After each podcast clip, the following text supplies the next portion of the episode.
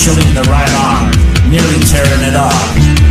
Then a hitchhiker threw Chili out of the truck and drove, and let Chili lead to death on the road.